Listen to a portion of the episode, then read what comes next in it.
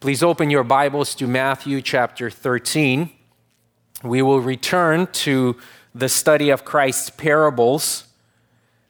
Um, as you are probably aware, there are eight parables here in this passage, in this chapter, Matthew chapter 13. And each parable, it unveils a profound truth concerning the mystery, concerning the mystery of the kingdom or mysteries of the kingdom of heaven, as verse 11 indicates. Jesus answered them, To you it has been granted to know the mysteries of the kingdom of heaven. These mysteries, these truths, they could not be known unless God, in His grace, would reveal to His disciples. And I, I truly hope that you have been blessed over the past few weeks as we took the time to study uh, these parables, to understand them, and, and really to begin to appreciate more and more of God's wisdom and just His love, His care for His people. This morning we come to the final two parables, as Mike had announced. Um, and these final two parables, if you, if you can imagine a table with eight parables together, first and eighth, they correlate to one another second, and seventh, they also correlate to one another. So we will be looking at these final two that correlate to the first and second parable, and you will see how in just few minutes.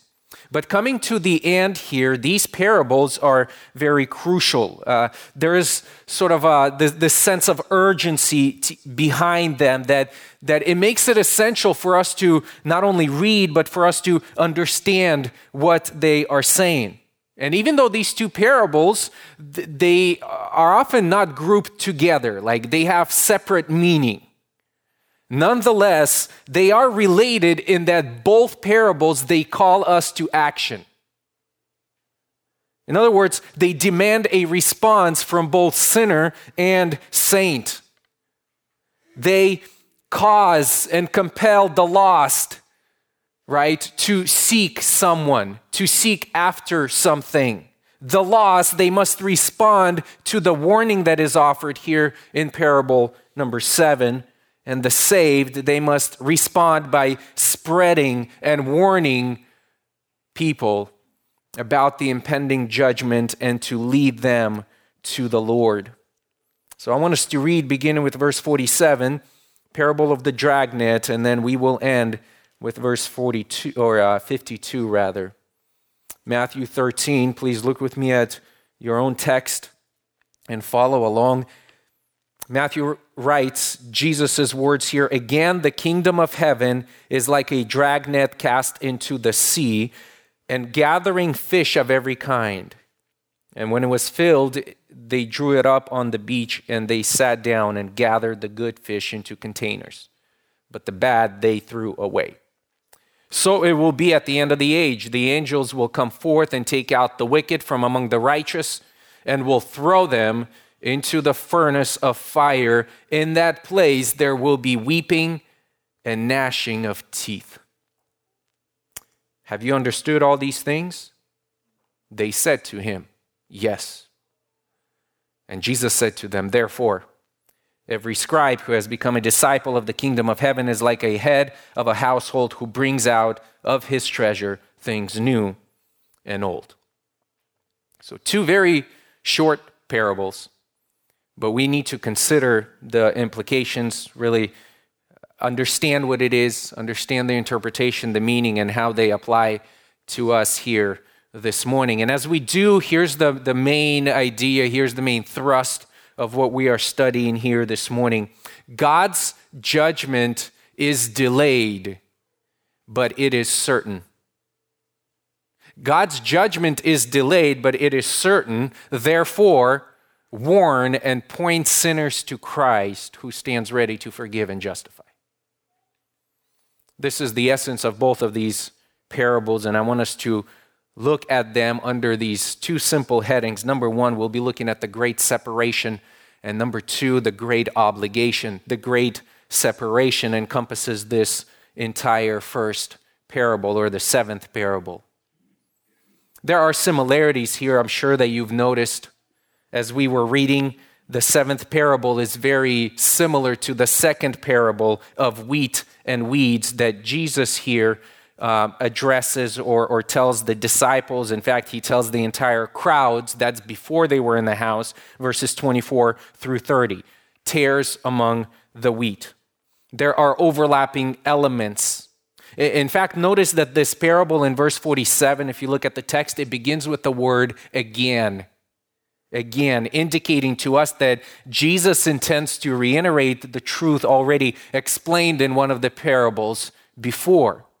If you look with me at verses 44 through 46, the passage that we studied two weeks ago, the same kind of construction follows. In other words, in verse 44, he tells them that the kingdom of heaven is like a treasure hidden in the field, and he explains or he gives them this parable. And then in verse 45, he says, again, basically, let me tell you the same exact principle, the same exact um, mystery, but through a different parable. He does the same thing here in verse 47. Again, the kingdom of heaven is like a dragnet. So there are many similarities. We see like the wheat and the weeds, and then here we are told of the good fish and the bad fish.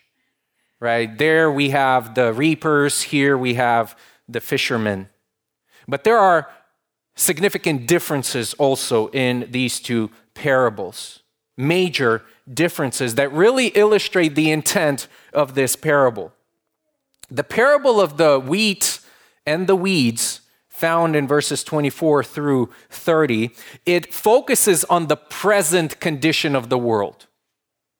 The present condition of the kingdom. This coexistence between or, or with the good with the bad, the wheat and the weeds. The fact that believers today live in the midst of unbelievers, they coexist together. Right? The workers in that parable, they're commanded not to uproot the weeds before the designated time. You will notice that in that same parable, Jesus spends some time in his explanation highlighting the destiny of the righteous, the destiny of the good. So he's saying, don't be alarmed by the fact that both of both the, the righteous and the unrighteous they exist together, because guess what? The righteous will be separated from the unrighteous, and they will shine, verse 43 forth as the sun in the kingdom of the father. So there's this there's there's this focus on the destiny of the righteous.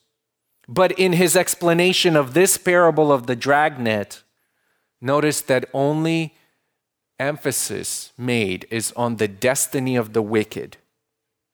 After this separation takes place from the good fish right the bad from the good then the entire explanation has to do with the destiny of the wicked. This then is the mystery of the secret of the kingdom. At this point, the king is here during the time of this writing or, or the, the time that, that these words describe the events, Christ is there and, and his kingdom is beginning to be unfolded as he prepares to open the door for sinners to come in, for sinners to be forgiven, for sinners to be declared righteous, for them to be welcomed into the family of God. And judgment, as was the Old Testament expectation, is delayed. But the point of this passage is don't get it twisted. Although it is delayed, it is certain. It is coming.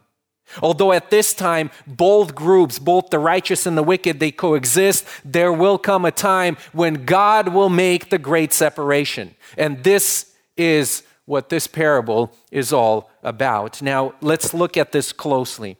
There are a couple of things we need to know in order to understand the background. Look what verse 47 says The kingdom of heaven is like a dragnet cast into the sea.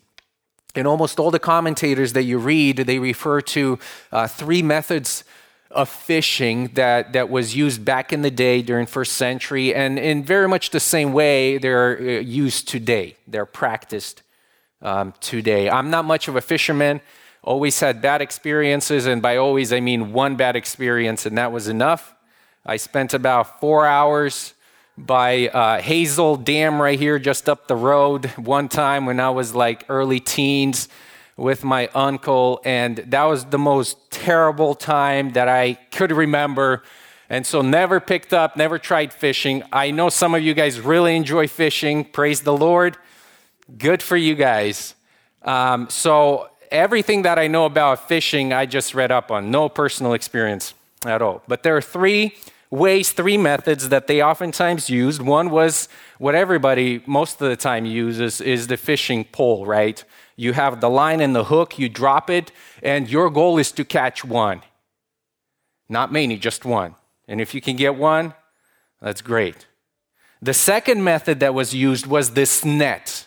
And this net was obviously larger than, than the fishing pole, but it was used by one person. In other words, uh, one guy would carry this net and he would drop in to the water if he sees school of fish and the whole point was to grab as many as he can in fact this net here was used by peter and andrew when they were casting this kind of net in matthew 4 when jesus comes up to them and he confronts them and says hey guys drop your nets and come follow me that was the net that he was referring to now, finally, you have this third method, which was this drag net that we have here in verse 47. And in fact, that's the only time this type of net, this Greek word for that net, is used in the entire New Testament.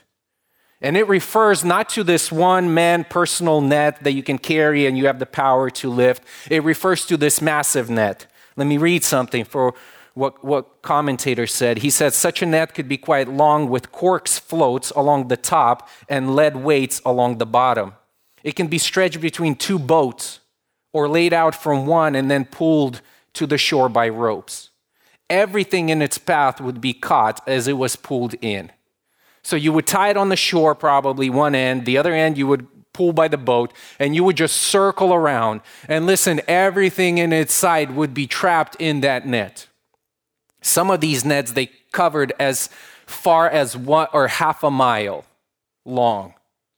Everything, and I mean everything, would be trapped there. So, how should then we interpret this dragnet. And, and I think, like the parables, previous parables, we, we must continue to root our interpretation in its historical setting by, by asking this question how would the disciples have understood the meaning of the net? We were asking exactly the same question last time when we looked at the treasure. What did the treasure mean when Jesus said the kingdom of heaven is like the treasure or the pearl, fine pearl or pearl of great value. Same thing must be asked here. Obviously, many of Christ's disciples that are in the room right now, they are fishermen. In fact, this is probably the first parable that they actually relate to. It's like, all right, Jesus, now, now you're telling us what, what we are very much aware of. So it was familiar to them. But also, this metaphor for a net was often used in the Old Testament that perhaps they were very familiar to. Metaphor for judgment. There were several passages in the Old Testament, but in Ezekiel chapter 32, look what God says to Ezekiel, son of man, take up a lamentation over Pharaoh, king of Egypt, and say to him, You compared yourself to a young lion of the nations. Yet you are like the monster in the seas, and you burst forth in your rivers and muddied the waters with your feet and fouled their rivers. Thus says the Lord God, Now I will spread my net over you with a company of many peoples, and they shall lift you up in my net. I will gather you and I will judge you. I will spread my net over you. And it'll become very apparent what Jesus means by this net in just few verses in his uh, uh, interpretation. But notice also, it is like a dragnet, he says, which is cast into the sea and gathering fish of every kind. This, this word kind means species. It's the uh, root word where we get our genealogy from. It gathers fish of every kind. The net is full of, in other words, all kinds of peoples, all types of peoples. No one, the whole emphasis here, no one escapes the reach of this net. And if you apply this to our context here of judgment and interpretation, it means that everyone will stand before the Lord one day.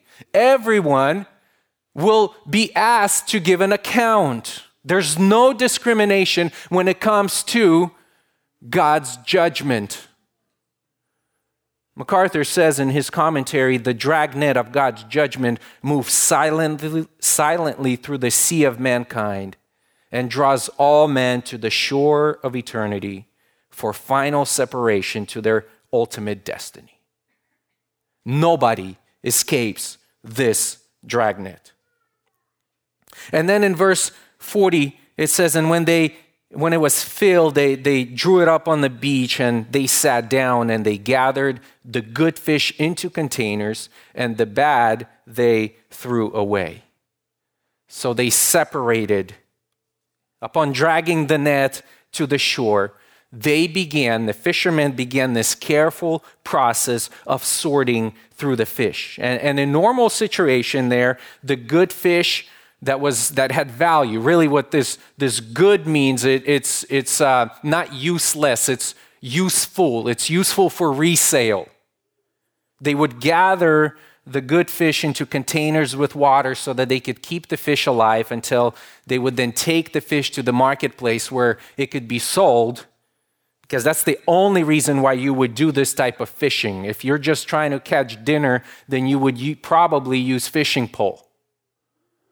So, but the worthless, he says, the worthless, the useless fish, it would be thrown away, it would be discarded. Now, think about this separation again in the context, in the Jewish context. Right? This separation of good from the bad also assumes Old Testament background. Jews, they were very familiar with this concept of good and bad, clean and unclean from the law of Moses. One commentator said there are as many as 24 species of fish in the Sea of Galilee. While any fisherman would sort his catch to exclude edible, inedible fish or undesirable creatures, Jewish law necessitated sorting for it allowed only fish with scales and fins to be eaten.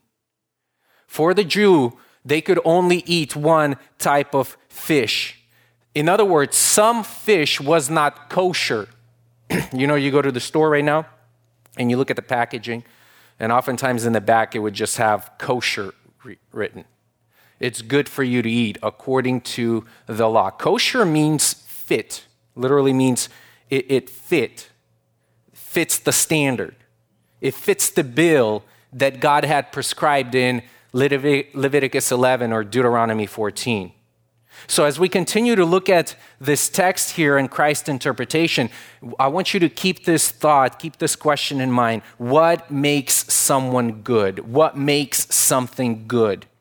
What makes something kosher or fit to pass God's judgment?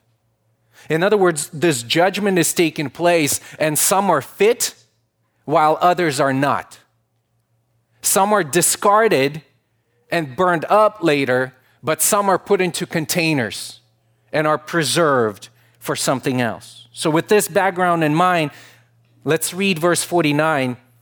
So it will be at the end of the age. So it will be at the end of the age. Again, the parable describes an aspect of the kingdom that deals with the end of the age. Friends, today is not that time.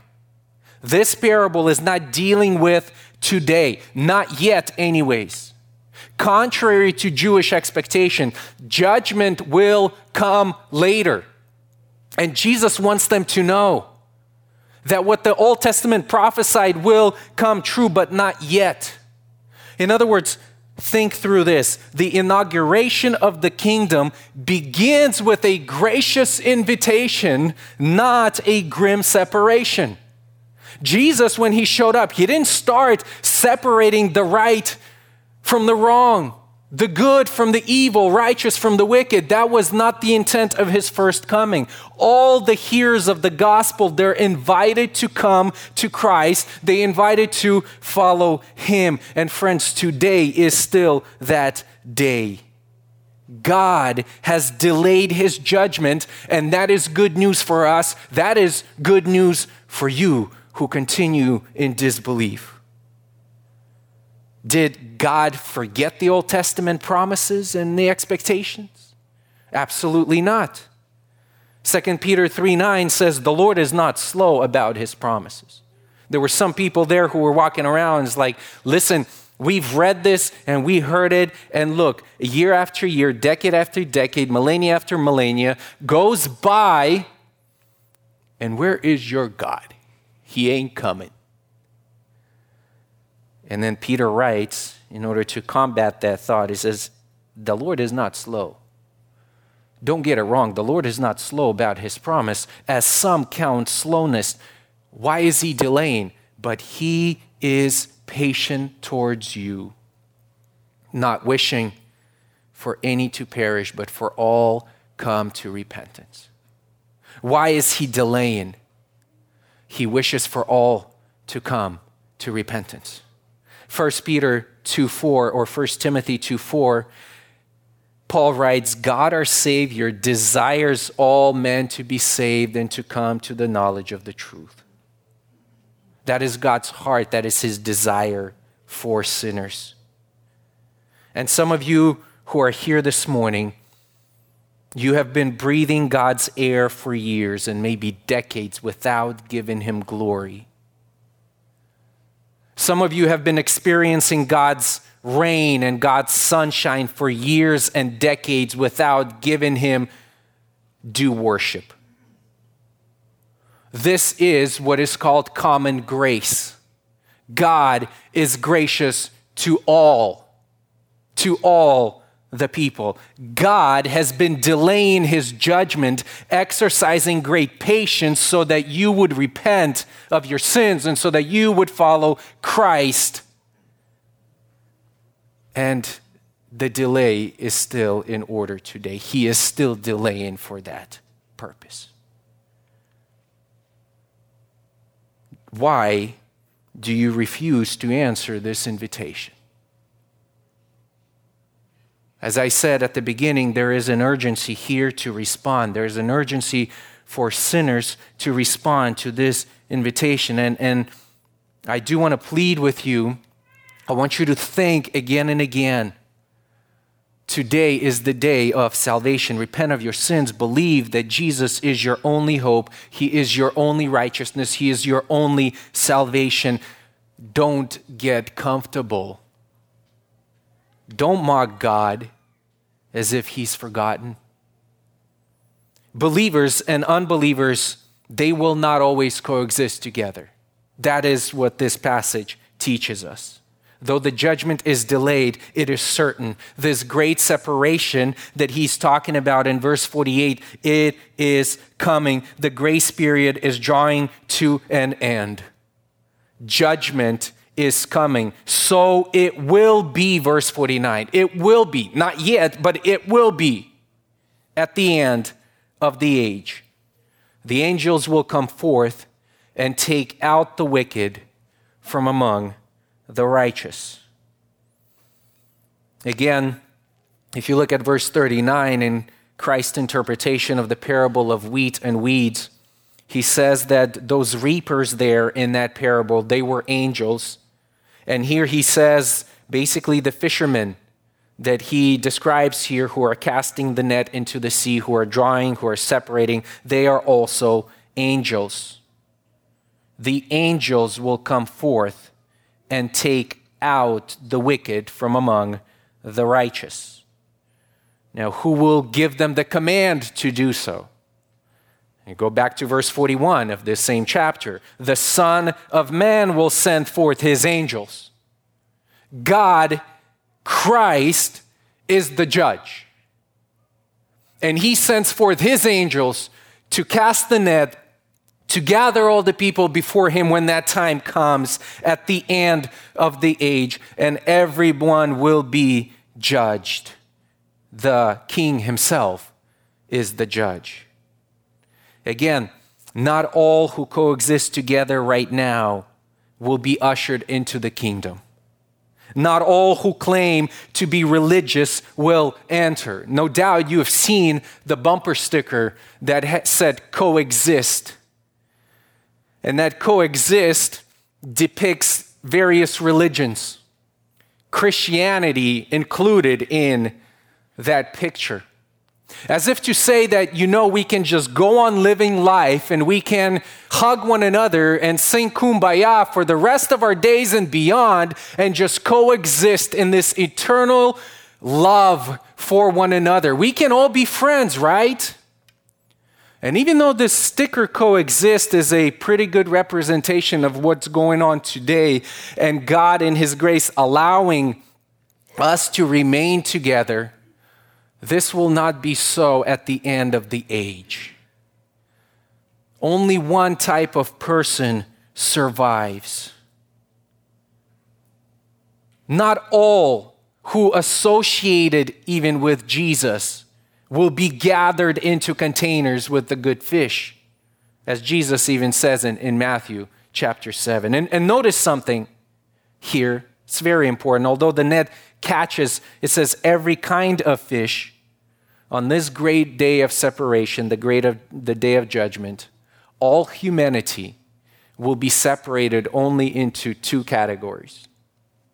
All kinds of fish are brought in but only two categories the wicked and the righteous. Angels will come forth and take out the wicked from among the righteous. Everyone will be shown for who they are. It will be revealed, in other words, if they're kosher. It'll be revealed if they fit the bill, God's bill, not their own, God's bill, or not. And it might be hard to know today whether you're in or you're out. That's why earlier on in another parable, he says, No, wait, wait till the end. I will take care of it. Jesus says, don't, don't pass judgment before the time. In the end, it's a, this is my job. Why? Because Jesus knows the hearts of men. And he knows who are his and who are not. And, and listen just another observation as I was looking at this text nothing in this text tells us about how some become righteous while others remain wicked. We're not told this process. In fact, up to this point in Matthew's gospel, it is still rather vague. Like, vague, what is Jesus up to? What is he saying? What is he trying to accomplish? And if I was to challenge you this afternoon to sit through and to read Matthew, for instance, Matthew chapter 3 through 12. The repeating concept or the repeating thought that you will find in these chapters is this idea of coming to Jesus or following Jesus or spending time with Jesus, being in the same place with Jesus. That's the overarching idea that Matthew's so far been illustrating for us. We see Jesus coming to his disciples in, in Matthew, and, and he says, You follow me. Just, just be with me. And then we see crowds coming to him all the time. They're bringing their sick to Jesus so that he would heal them because Jesus has something that they're lacking. And all throughout these chapters, in chapter 12, he comes and he looks at the crowds and he says, Come to me. Come to me. And he says, I will, I will give you something. I will give you rest. But he doesn't define what that means. He doesn't get into all these particulars. All he wants them to do is to trust him and go after him wherever he goes. Faith. In fact, the whole entire point or the summary of the Sermon on the Mount is you don't have the righteousness that it takes to enter the kingdom where I'm going, but I do. And if you're in me, if you're found to be my follower and my disciple, then I can get you in, so you need me. That's it. But, friends, we who have this the entire Gospel of Matthew and then some, we know more. We know why Jesus told them to follow him, right? He was going to earn that righteousness by his perfect life and his sacrificial death on the cross.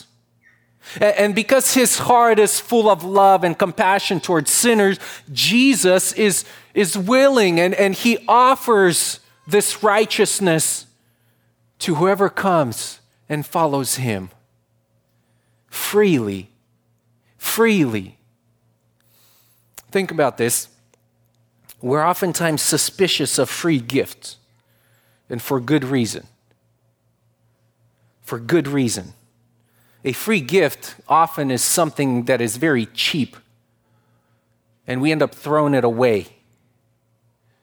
A, free gift is often this free trial, right? How many of you guys been duped by free trials? Sign up for this seven day trial, and all it intends to do is to hook you into trying something and then paying for something that you don't want and you don't need. But it's free. Sign up, take it. And so we're oftentimes are so suspicious of free stuff. We would rather pay. We would rather earn. Why? Because me committing some value to it, it means I'm getting value in return.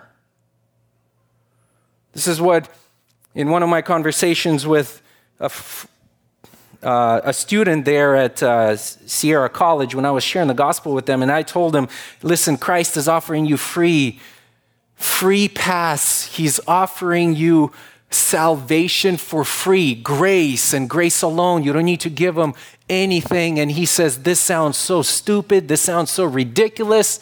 We were standing by a three story library building, and he said this Listen, Tim, if you would have told me that um, you know, climb up the stairs and go to the roof of that building and fall down and you will get eternal life. I would rather do that than take your offer. I need to participate knowing that what I'm getting in return is valuable. Why? Because I committed something to it. Friends, when Jesus gives this invite, when he invites us into his kingdom as a free gift, it is none of these things. It is not a free trial, and it is not cheap. It is not cheap because we saw two weeks ago when we were reading the parables of treasure and pearl that he goes and he sells all that he has and he buys that field. He surrendered everything. It cost him his very life for us to be invited, for us to receive this invitation into the kingdom. And it certainly is not worthless. A place in God's family is the most precious gift we can ever have. A place in his kingdom. It is not a free trial, it is genuinely free forever.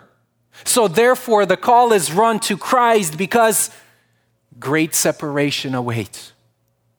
Judgment is coming. And in verse 50, he says, Hell is real. Hell is real. We often think of hell as a terrible place of torment, and, and rightly so, because that's exactly how Scripture describes it. But we also need to remember that hell, friends, displays God's justice. And God's justice is good. We know that in the end, God will pay back to each one justly. That's what Romans 6 23 says For the wages of sin is death, final, eternal death. The payment, wage, it's the payment, it's the check that you earn at work. You expect it. When you commit 40 hours to your boss, you expect to get a return in the form of a check well, sinners need to expect to get a return in the form of a check from God. And that check is death, eternal separation from God. But think about this the fact that God is love, it also means that God hates evil and he cannot sweep sin under the rug. He can't. Because God's love and his justice, they are never at odds with one another. When someone does something terrible to another, God's perfect love and, and justice, they demand punishment. They demand justice. So, upholding goodness and love by punishing crimes is a very good thing. We, in fact, long for justice to be served here on earth. For everyone who crosses the line of the law, we expect a righteous judge to punish that evildoer. But sometimes we, we don't think of these things in reference to God. So, for this reason, from God's point of view, hell is not just a terrible place, just as justice is not a terrible thing, but it is, in fact, a necessary thing. It is necessary because it upholds the very character of God. And so, therefore, he says, the angels will come forth and they will come and they will take the wicked from among the righteous and they will throw them into the furnace of fire. You know, some people today, they love Jesus. They love their own idea, their own understanding of Jesus. And so oftentimes you would hear them say, you know what, um, I prefer Jesus and his words rather than like, you know, words of the Apostle Paul or others like him, you know, who had some tough things to say that I don't agree with. Jesus never spoke about fill in the blank. So I'm with Christ, I'm with Jesus, I love him, but the rest of the stuff, forget it. But these people, they don't consider this fact that Jesus spoke more about eternal judgment and hell than anyone else in the Bible.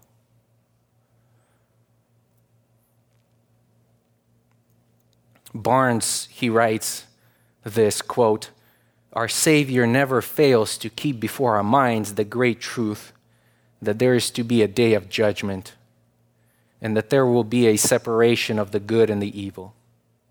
He came to preach salvation and, is a, and it is a remarkable fact also that the most fearful accounts of hell and of the sufferings of the damned in Scripture come from his lips.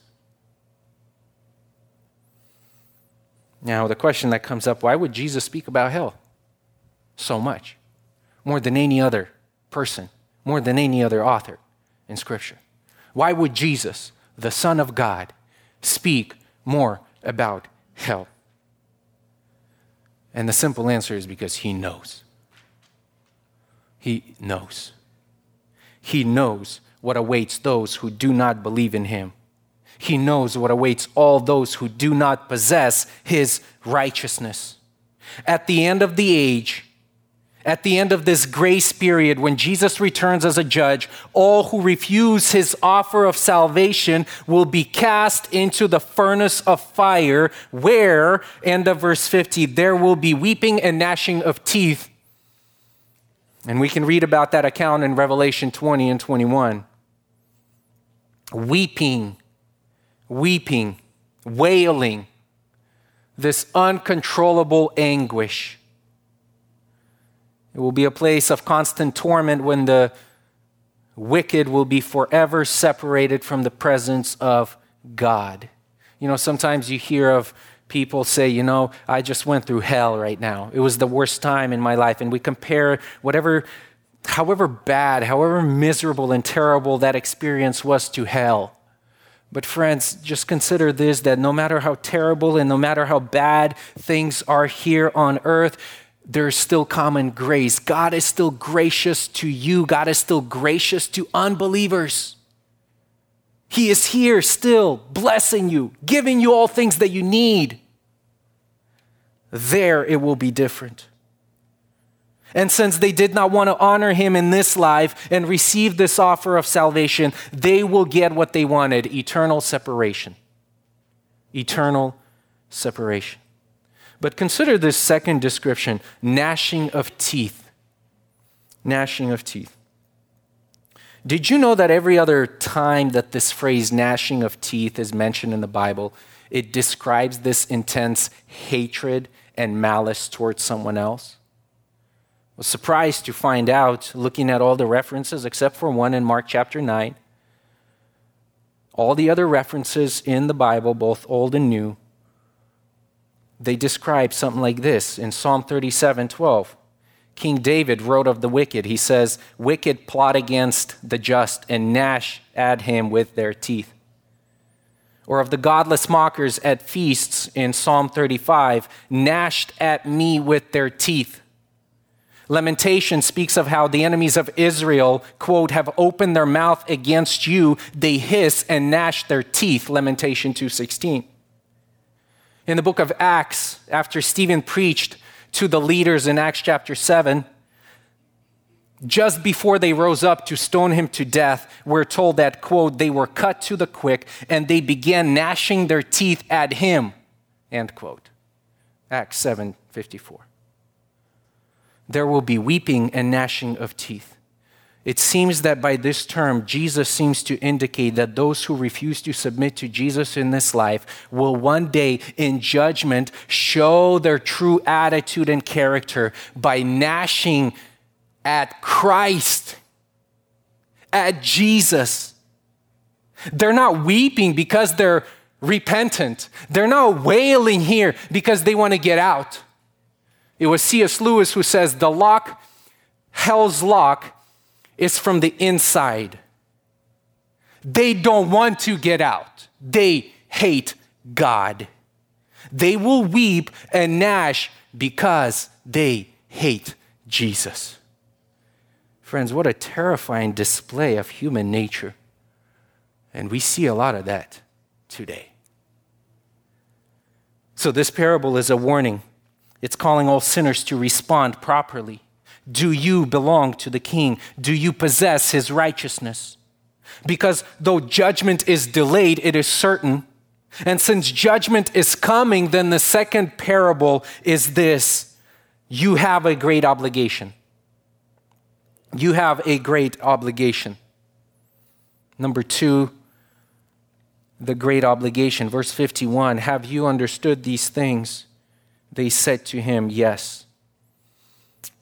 So some disagree that this is another parable in the list of parables, but it seems to be very similar to the other parables um, here in the terms uh, in term of contrast here.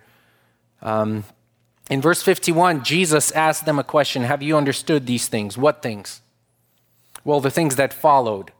And I don't think it only pertains to this last parable, it probably pertains to everything that he had said to them in private. Have you understood these things? In other words, do you understand what I'm saying, what I just told you? Can you connect the dots?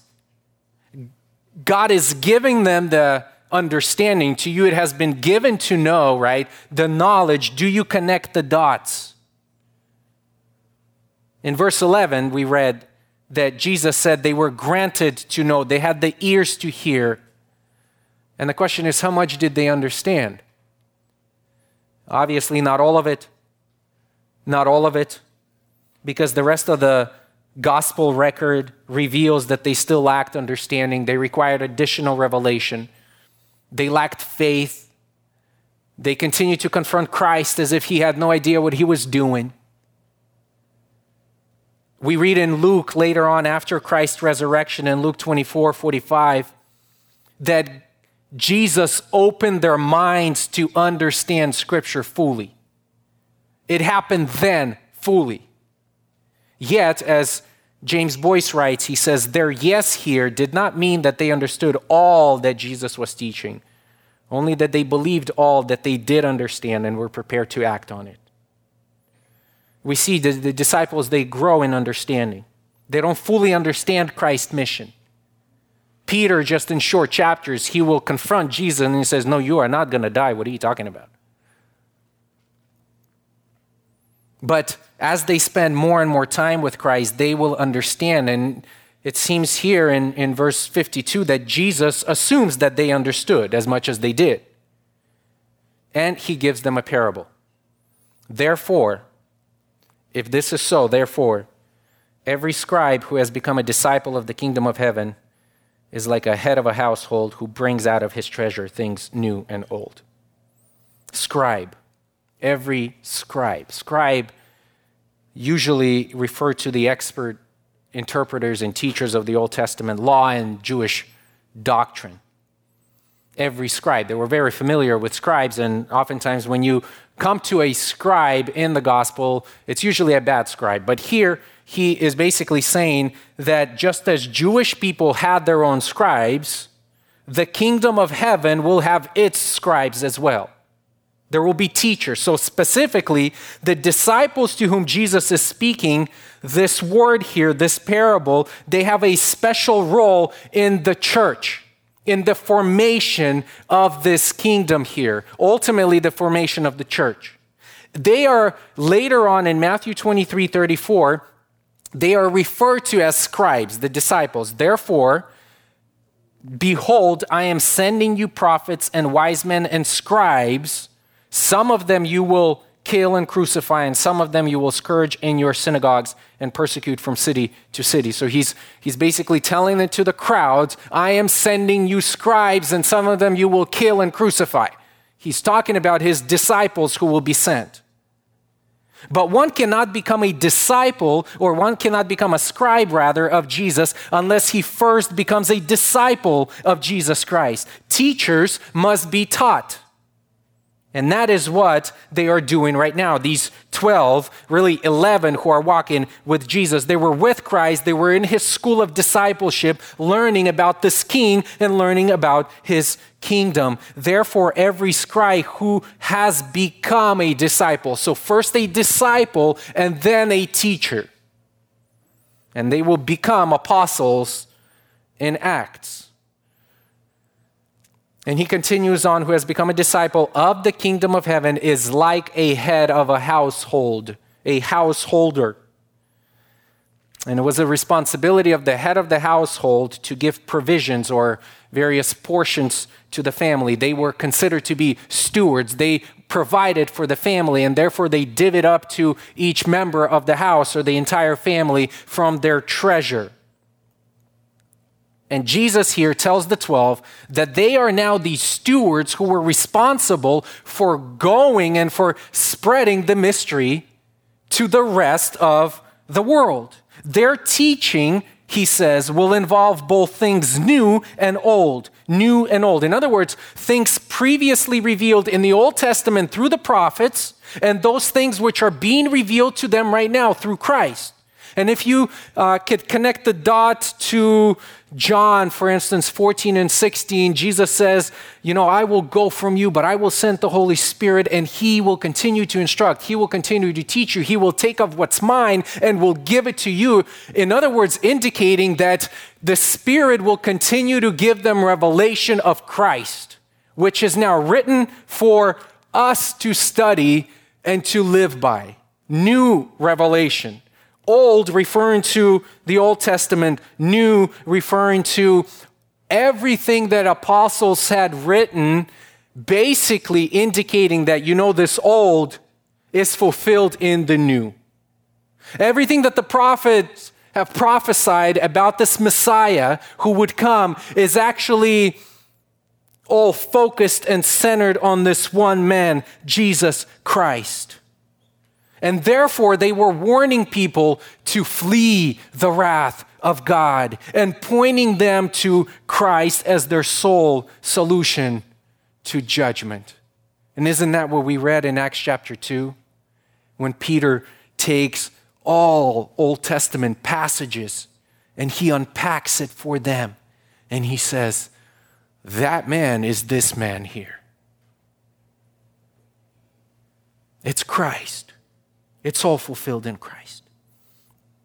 And, and we, church, we follow in their footsteps. We do the same. Has the King of Heaven, the Lord Jesus Christ, captured your heart? Then be a faithful disciple by sharing Christ with others. Do you understand these things? Are you privileged to know? Are you blessed to be part of his kingdom by treasuring Christ, well, then go and tell others, go and explain. Become a disciple of Christ. Be trained. Be a serious learner of Christ, his gospel, his heart, and then go out to faithfully warn and point people to him. That's the call. This specific parable specifically applies to the 12. He tells them later, Go out into all the world, right? And proclaim, baptize, and teach. Acts 1 8 says, Go out into the remotest parts of the earth. Why? Because only one name given. Only one name given. And the name that you preach in Jerusalem is the same name that you preach in Africa because they don't have another God. And even if they do, that's a false God. Only one name. Go out and proclaim. Make the connection. Make the connection from the Old Testament to the New. Focus on what that points to Jesus Christ. God's judgment is delayed, but it is certain, friends. Therefore, warn and point sinners to Christ who stands ready. He stands ready. Today is not this day. Today is not the end of the age. We are rapidly getting close, but today is not that day. He stands ready to forgive and to justify. Beloved, once again, our only hope, our only hope for us sinners is, is Christ. Our only hope is to come to our senses, to respond to the gospel, to forsake our old way, so that Christ would make us new. That's it. Only Christ is able to transform sinners from being bad fish to good fish. We know that because we have the rest of the Testament. 2 Corinthians 5:17 Therefore if anyone is in Christ he is a new creature. That's it. You have to be in Christ. And if you're here today and if you're not saved, friend, God is still gracious to you. He is calling you to ex- escape the torment of hell. How? By turning to Him in repentance and faith. Are you a sinner who needs God's forgiveness? Well, it is still offered today. Today's a good day. God is gracious. And for the rest of us who understand the gospel and who are secure in our hope, who love Jesus and who worship Him for what He had done and continues to do, will we be like Christ, who knows what's ahead, who knows what's ahead, and He is not afraid to tell us.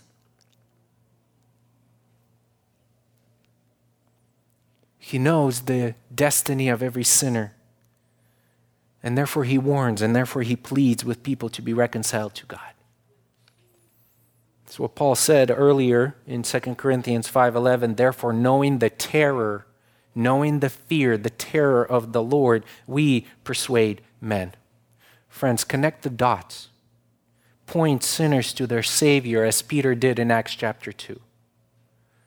And I pray that as we wrap up this study of Matthew 13, that God may just give us grace to be concerned, to praise Him because we have been granted this knowledge and to be concerned for the lost and to show them the way to Christ.